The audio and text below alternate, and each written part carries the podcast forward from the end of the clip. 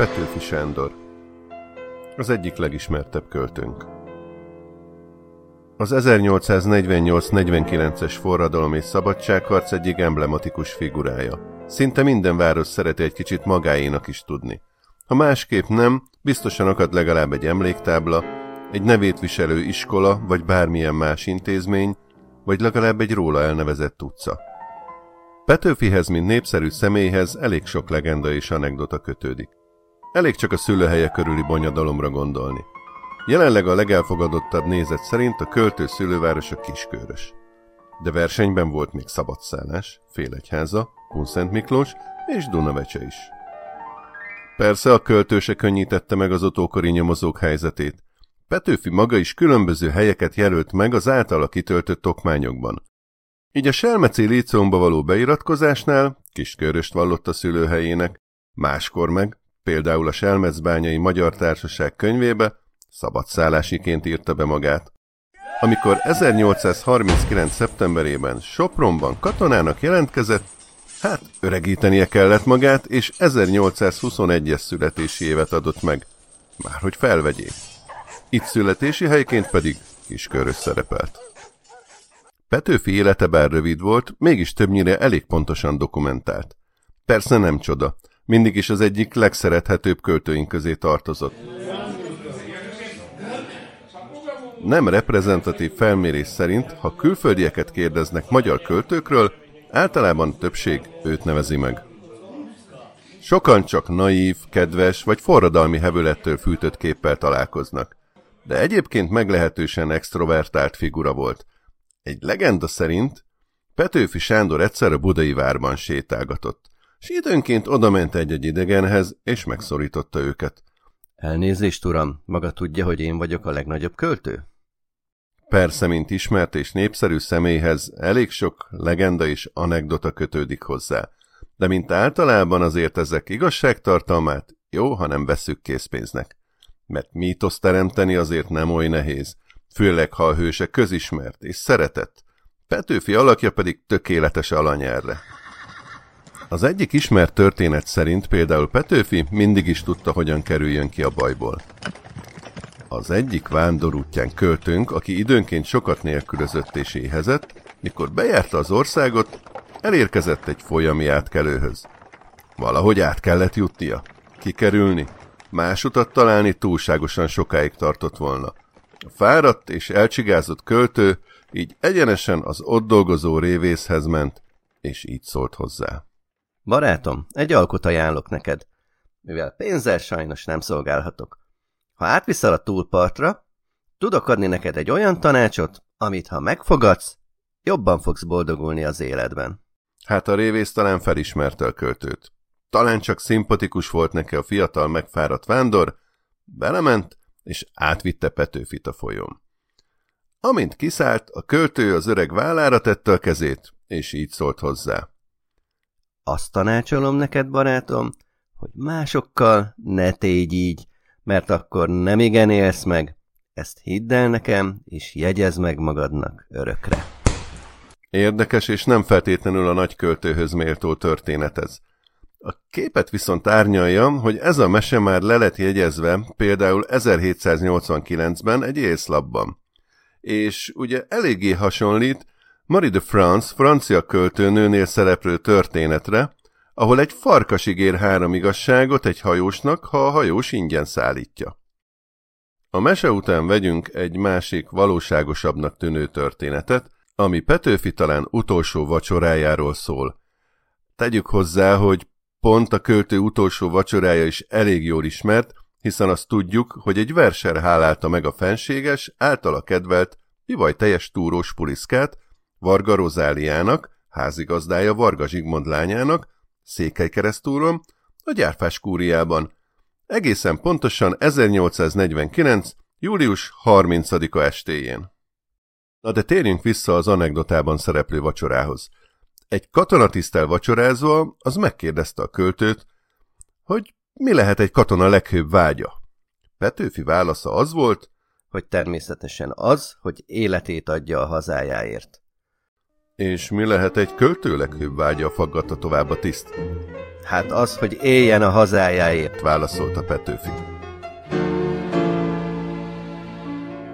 Kevesen tudják, hogy Petőfi nem volt nagy barátságban az étkekkel, és furcsább módon az itallal sem. Inkább finja, mint messzei párti volt. Tehát a kávét kedvelte. Sosem értette, hogy miért gondolják azt, hogy jó bordalt csak ittassan lehet írni. Sok vidéki kocsmáros és vendéglős is kínált több Petőfiről elnevezett rostélyost, vagy ehhez hasonló ételt. De amennyire a költő nem szerette a vidéki kocsmárosokat, kedvelni az ilyen étkeket sem kedvelte túlságosan. Egyszer így nyilatkozott a vidéki fogadósokról.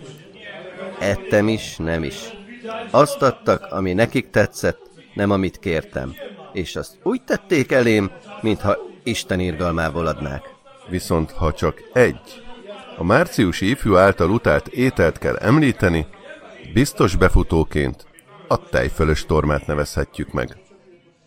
Az életképek egyik 1845-ös számában vallotta be, hogy ennek az ételnek már a látásától szabályos reszketés fogja el.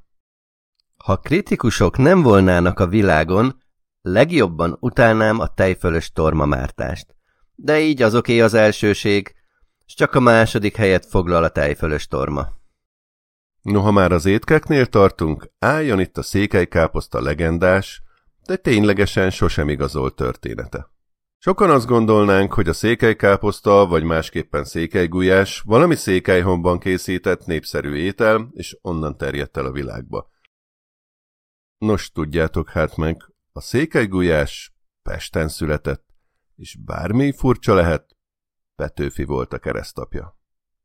A Gránátos utcában volt Pest egyik leghíresebb vendéglője, a Komlókert.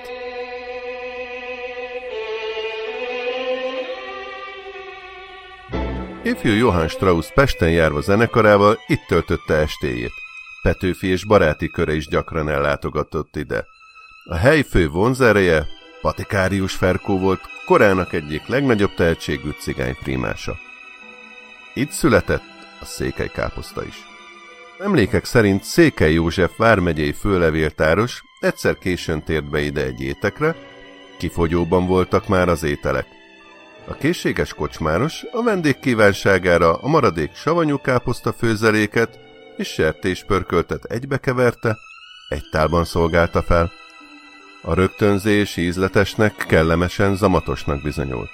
Tanulja volt ennek Petőfi, aki legközelebb ugyanezt rendelte magának, és hozzáragasztotta székely nevét. Más feltételezések szerint az egész székelygulyás história nem is a komlókertben, hanem pár házzal arrébb egy másik étteremben született. Igaz, az elkövető személye ebben a történetben is Székely József Petőfi barátja, de a színhely ezúttal az aranysas fogadó.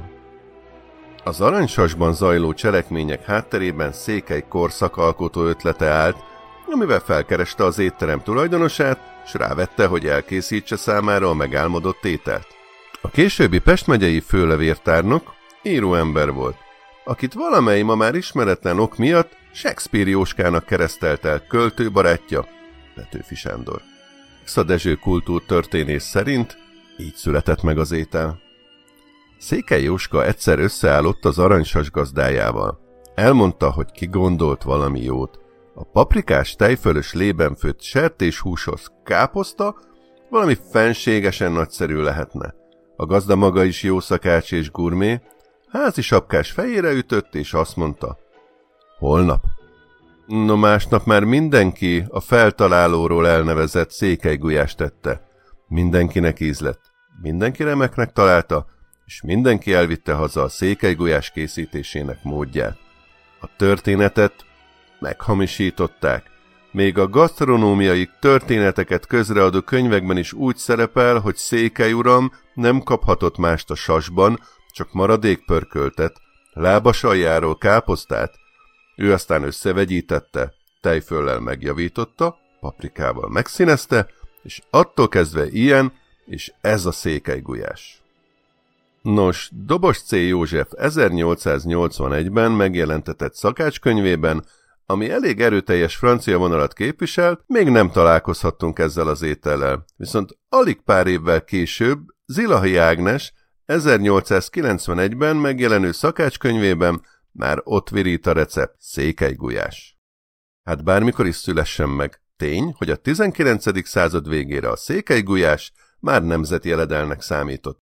Tehát aki teheti, úgy ünnepeljen, hogy a kitűzött kokárda mellé, a hősök emlékére, egyen egy jó székelykáposztát, ami akár kötődik Petőfihez, akár nem.